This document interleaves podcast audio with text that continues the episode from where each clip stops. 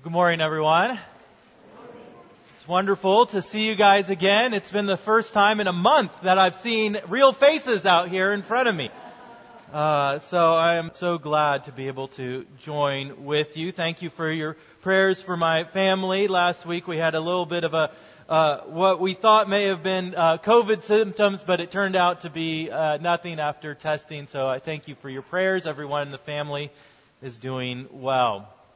Now, this Sunday, we rejoin our study of the book of Galatians. And so I would invite you to open your Bibles there to Galatians. We will be in chapter 2, looking at just two verses, verses 15 and 16. But these two verses may be the most important in all the book of Galatians for understanding Paul's overriding message. These two verses really hone in on what it is that Paul is seeking to communicate throughout the rest of this book.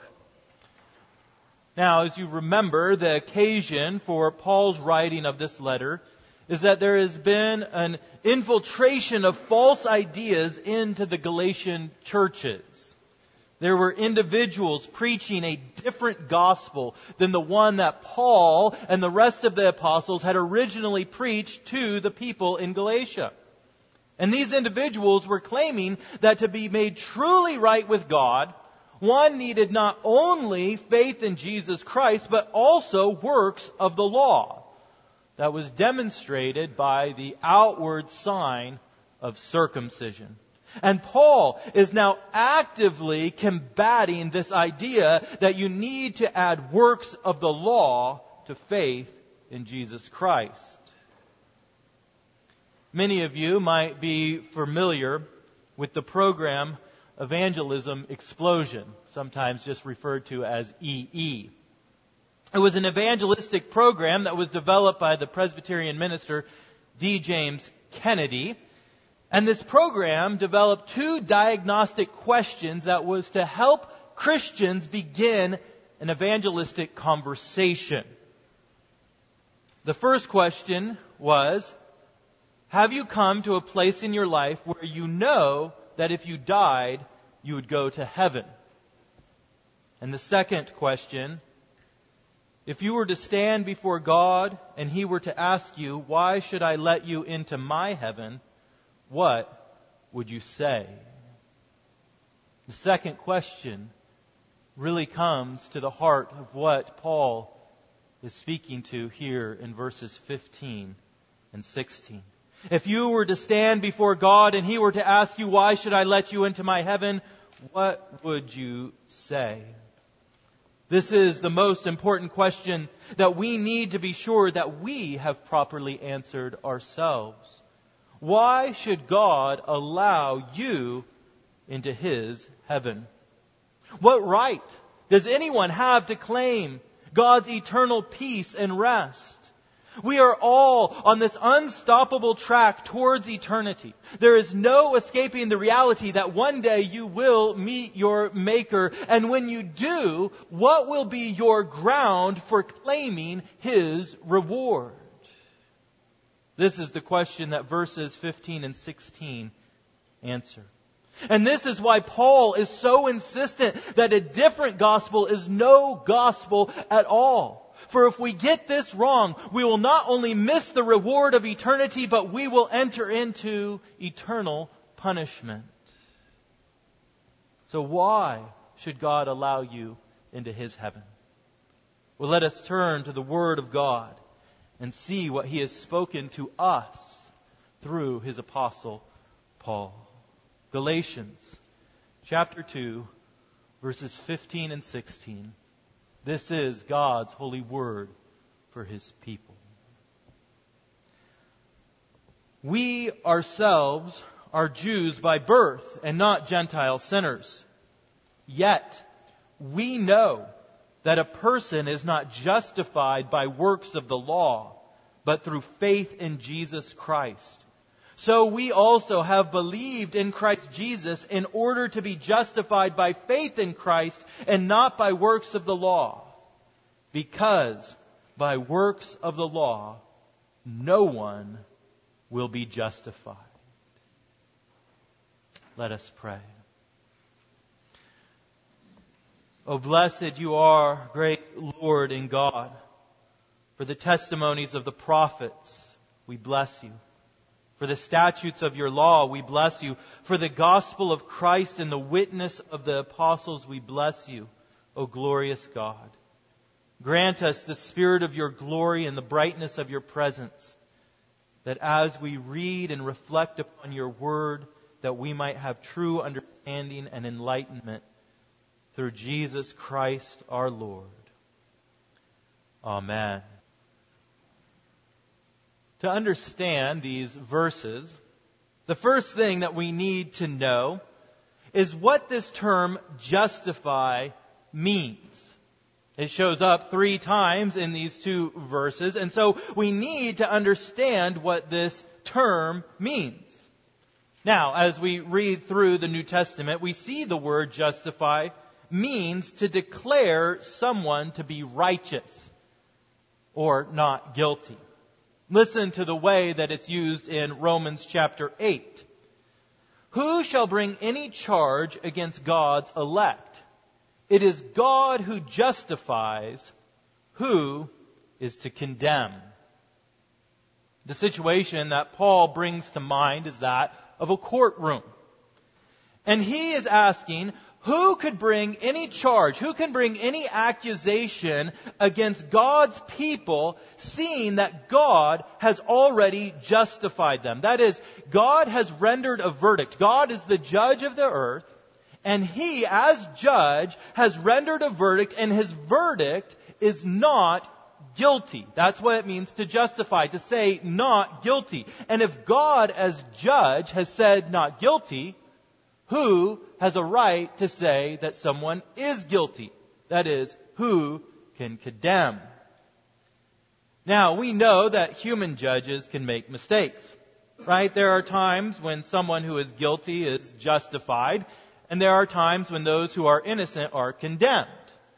Judges do not always get their judgments correct. However, it is their job and it is their aim to try as best as they can to follow Proverbs 17:15, which says, "He who justifies the wicked and he who condemns the righteous are both like an abomination to the Lord." Right? The job of a judge is to discern if someone is guilty or innocent. And if they are guilty, they condemn. And if they are innocent, they justify. Now, we must get this clear if we are to understand what Paul is saying in verses 15 through 16. Justification does not make one righteous. It is a judgment as to whether or not they are in a righteous standing. That is, they are judged as right or not guilty. An example of the difference between a judgment and a reality comes to us by way of a man named Ronnie Long. Ronnie Long was condemned 44 years ago in Concord, North Carolina to serve an 80 year prison sentence. The judge in his case found him guilty of a crime that we now know he was innocent of committing. He was at the same time innocent and yet legally he was condemned. Now, thankfully, this past August, Mr. Long was released from prison after new evidence came to light that proved his innocence. But his condemnation, that is, the judgment of the, those who were over him, of the judge, meant that he would spend 44 years in jail, despite the fact that he was actually innocent. We must understand the difference between a judgment and the reality to understand this term justification. Justification means to declare legally that someone is not guilty. Now, what will God's judgment be of you when you come before Him? For He is the judge of all the earth, and He will not get His verdict wrong. As Abraham declares in Genesis 18, shall not the judge of all the earth do what is just? God is not going to make a mistake. So you need to know how you might receive a verdict of not guilty how you might stand before the all-seeing eye of God and be justified and not condemned. For if the verdict is condemnation, then the result is eternal prison. But if the verdict is justification, then the result is eternal life. Justification is a legal ruling, a declaration of innocence. Now, the natural human answer to the question of why should God justify you is that you have performed well. You're asked, why should God let you into His heaven? Why should God justify you? And the natural response is to start building a case for yourself. You say, well, I've been generally a nice person. I haven't committed any major sins in my life. I'm better than 50% of people out there. Maybe you say, you know, I've heard that God uh, grades on a curve. So yeah, I've done a lot of bad things, but He'll overlook those things and let me into His heaven. Essentially, every human answer boils down to, I have been good enough to expect an eternal reward. There are others of you who despair. You think, well, there is no reason for God to let me into his heaven. I am guilty, and therefore God will not justify me. He will never accept me. But Paul says, no. That whole way of viewing your relationship to God and the way that He will judge you is misguided and misdirected. Look at our verses with the focus on the phrase works of the law. We're going to focus on what this phrase means. He says, we ourselves are Jews by birth and not Gentile sinners. Okay, we have to understand Paul is continuing this conversation that he had with Peter, right? About Peter drawing back from eating with the Gentiles. So he's continuing this conversation with Peter and he's like, Peter, we know Right? We ourselves, we're Jews by birth. We're not Gentile sinners. Yet we know that a person is not justified by works of the law, but through faith in Jesus Christ. So we also have believed in Christ Jesus in order to be justified by faith in Christ and not by works of the law, because by works of the law, no one will be justified. Now, this phrase, works of the law, refers to keeping the commandments of God. Okay? It's not just the ceremonial law, it is the whole complex of God's commandments for how human beings are to live in this world. And Paul is saying that neither Jew nor Gentile is declared right with God by means of keeping God's commandments. This is not the right path to justification. This is not the proper means. If you were to come to God on the day of your judgment and say, I should be allowed into your eternal kingdom of life because I kept your commandments, you would not be found deserving of his eternal kingdom. You would be condemned. Why is that? Why will no one be justified by the law? Well, the first thing we realize is that we are all breakers of God's law. It is not merely the Gentiles who break God's law, as Paul says in verse 15, but it is all people who break God's law. Psalm 143 is alluded to here in these verses, and it says, this is a cry to God. Enter not into judgment with your servant, for no one living is righteous before you. Our Psalm 130. If you, O Lord, should mark iniquities, who could stand? And of course, Romans 3:24, for all have sinned and fall short of the glory of God. Why will no one be justified according to works of the law? Because everyone is guilty according to the works of the law. And God being a just and wise and all-knowing judge would not render a verdict of not guilty to someone who is patently guilty. God could not look at your life that is filled with sin and say that person is not guilty because God is a just judge and he will not give a wrong verdict. Now, you might object and say, well, yeah, I've only broken the small laws of God. I'm not Hitler. I'm not Stalin. Yeah, what a great scale to go with. But the Word of God teaches that if you have broken even one of God's commandments, you are under the full curse of the law. You can't claim to be slightly guilty if you want to enter into God's eternal kingdom.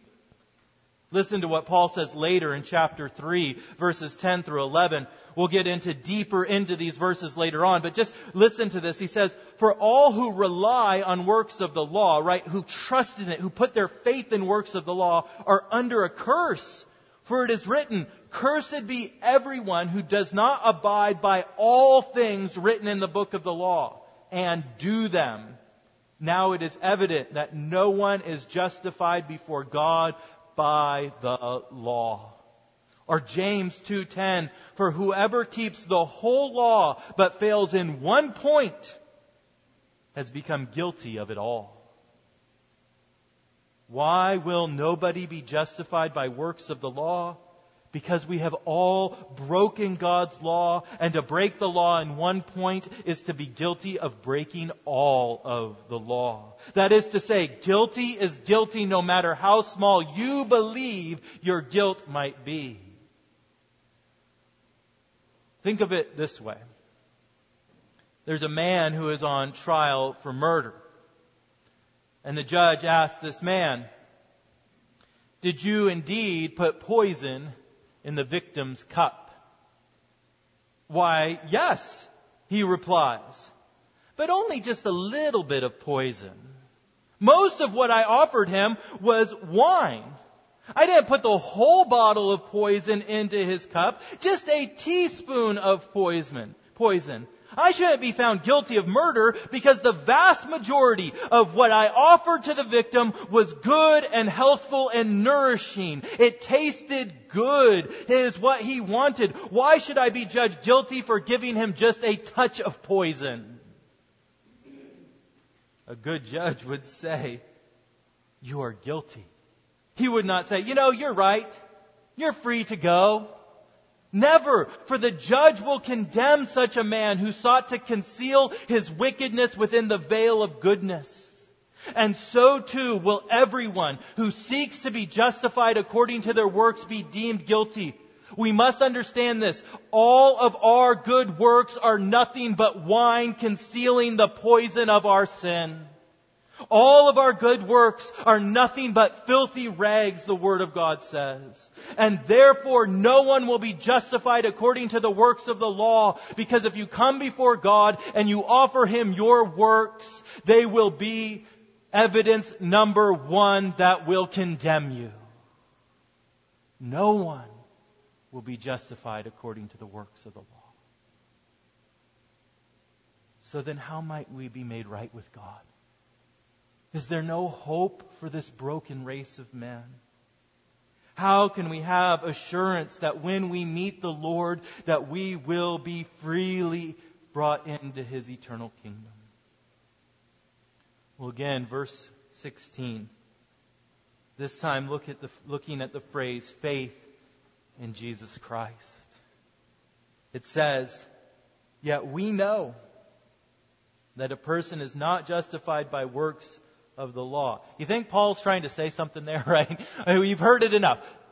A person is not justified by works of the law, but through faith in Jesus Christ. So we also have believed in Christ Jesus in order to be justified by faith in Christ and not by works of the law, because by works of the law no one will be justified. How are we to be justified? How will we be declared right with God? The text says, through faith in Jesus Christ. or the parallel way of saying it, to believe in Jesus Christ. Faith in Jesus Christ is the only ground of assurance that we have that we will be found not guilty on the day of judgment and will be freely given the reward of eternal life. Paul is outlining what he said to Peter in reference to not eating with the Gentiles, as we've already noted. And he says to him, You and I know that we won't be saved by works of the law, right? We're Jews who have kept the law and all of its outward means, and yet we know that we will not be saved by works of the law. So don't lead anyone else down that path. For both you and I know that the only way to be accepted by God is through believing in Jesus Christ. This is how you can have assurance that God will open eternity to you by believing in the Lord Jesus Christ. Salvation is attained through faith alone and not by works. Now we need to take a moment to explain what it means to have faith in Jesus and why it is that faith in Jesus leads to being accepted by God as righteous and deserving of an eternal reward. To have faith in Jesus means at least three things. First, it means that you know the facts of the gospel. Second, it means that you agree that they are true. And third, it means that you trust them as the only grounds of salvation. You have to know, agree, and ultimately trust your eternal destiny to Jesus Christ. Now, non believers can know the facts of the gospel, right? There are people who don't have faith in Jesus Christ, but they understand the outline of what the gospel is. They can explain it to you. Maybe they've read the Bible and they have seen very clearly this is what the Bible teaches. They know the facts of it.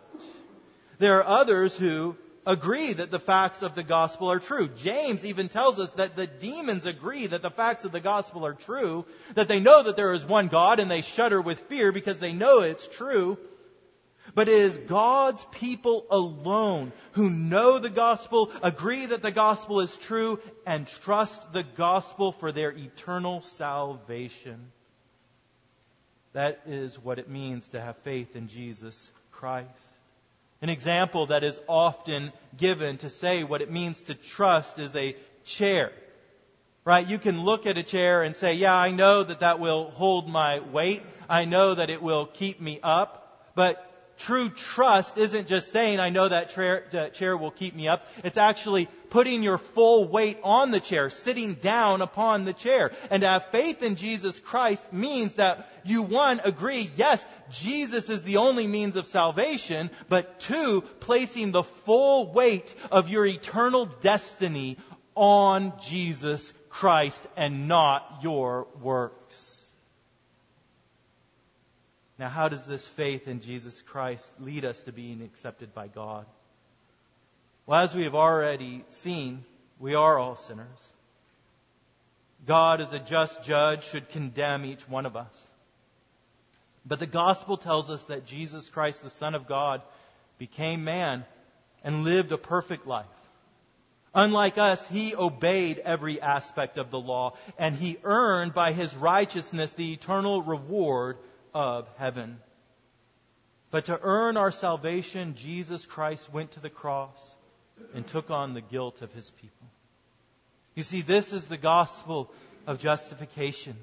Because the innocent Jesus took on the verdict of condemnation, guilty man receives the verdict of justification. Do you get that? The condemnation that was legally yours was placed upon Jesus Christ and his legal declaration of not guilty was placed upon you. Because Jesus took on the punishment, we receive the reward. Because Jesus took on hell, we receive heaven. This is the great exchange that brings about salvation. This is the very heart of the gospel. It's what Luther says is the doctrine upon which the church stands. It is the truth that Calvin said is the hinge upon which religion turns. No one will be saved by their works, but only by placing their full trust in Jesus Christ. So that on the day when you stand before God, And he says, why should I let you into my heaven? You confidently say, I have done nothing to earn this reward. My works have earned nothing for me but condemnation. But my Jesus is my Savior and He has purchased it for me with His blood. He took on my hell that I might have your heaven. This is the only ground upon which anyone is justified by placing their full trust in Jesus Christ alone. That God has judged you not guilty because of the righteousness of Christ. So, what are we to do with this knowledge? Well, first, we must ask ourselves on what grounds do I seek acceptance with God? It's amazing how the enemy will keep you blind to this foundational truth. If you are trusting in your works, if you believe God will accept you because you're good enough, you are standing on sinking sand and you do not have faith in Christ. You are not trusting Him. You are not putting your full weight upon the salvation that He has offered you. And therefore, we must trust in Jesus Christ alone for our salvation. Trust that His punishment is your punishment. Trust that His reward is your reward. And if you're not sure that this is true, if you have not come to a place in your life where you have repented from your works and have turned to Jesus Christ, then I invite you to do that even now. There's no ritual. There's no work that needs to be done. Just right now, where you are sitting, do you believe? Do you trust in Jesus Christ for your salvation alone? If yes, then you have been sealed for eternity and God will accept you into His eternal reward. And if no, then I call you, turn to Jesus Christ. Plead with Him that He would open your eyes and that He would give you faith to see and to trust in Him. The second thing we need to do with this knowledge is we need to ask others what their hope for heaven is based upon. In the preparing for the Lord's Day, these two diagnostic questions that we began the sermon with are printed for you for your reference. But again, we need to ask people. If you were to stand before God and He were to ask you, why should I let you into my heaven? What would you say? Ask your children. Ask your family. Ask your friends. Ask your parents. Ask your neighbors. The Lord has put people in your life and they clarity to know the gospel before they can believe the gospel. That is, they need to know that the message of the church is not do enough good and God will accept you, but rather it is you can never do enough good to be accepted by God. Therefore, you must look to Jesus Christ in faith alone, trusting that by His death He has cleansed us of our sins, and by His perfect life He has earned for us the eternal reward for, of heaven. All of you who believe, somebody was willing to confront you with this reality and call you to believe it. For me, it was my stepmother who asked me clearly, what grounds, what right would I have to enter into heaven? And then explain the gospel to me. To whom is God calling you to ask this question? And to say to them, no one will be justified by works of the law, but only through faith in Jesus Christ. In the name of the Father, and of the Son, and of the Holy Spirit. Amen. Let us pray. Almighty God, we come to you now And we are overwhelmed that you would show to us such grace, for we are sinners who justly deserve condemnation. But because of your grace to us and giving to us Jesus Christ as a substitute, we can have full assurance that we will be brought into your eternal reward. Oh, Jesus Christ, we honor you, we glorify you, and we trust you. And we pray, O oh God, that you would send forth your Spirit in power, that your saints might be strengthened in their faith, and that you might call home your children who have not yet believed, but who are sealed unto eternity. We pray, O God, that you would open their eyes by your Spirit, and that being enlightened in the knowledge of Christ and their wills renewed, that they would embrace Jesus Christ freely offered to them in the gospel. And we pray this in your holy name, Lord Jesus. Amen.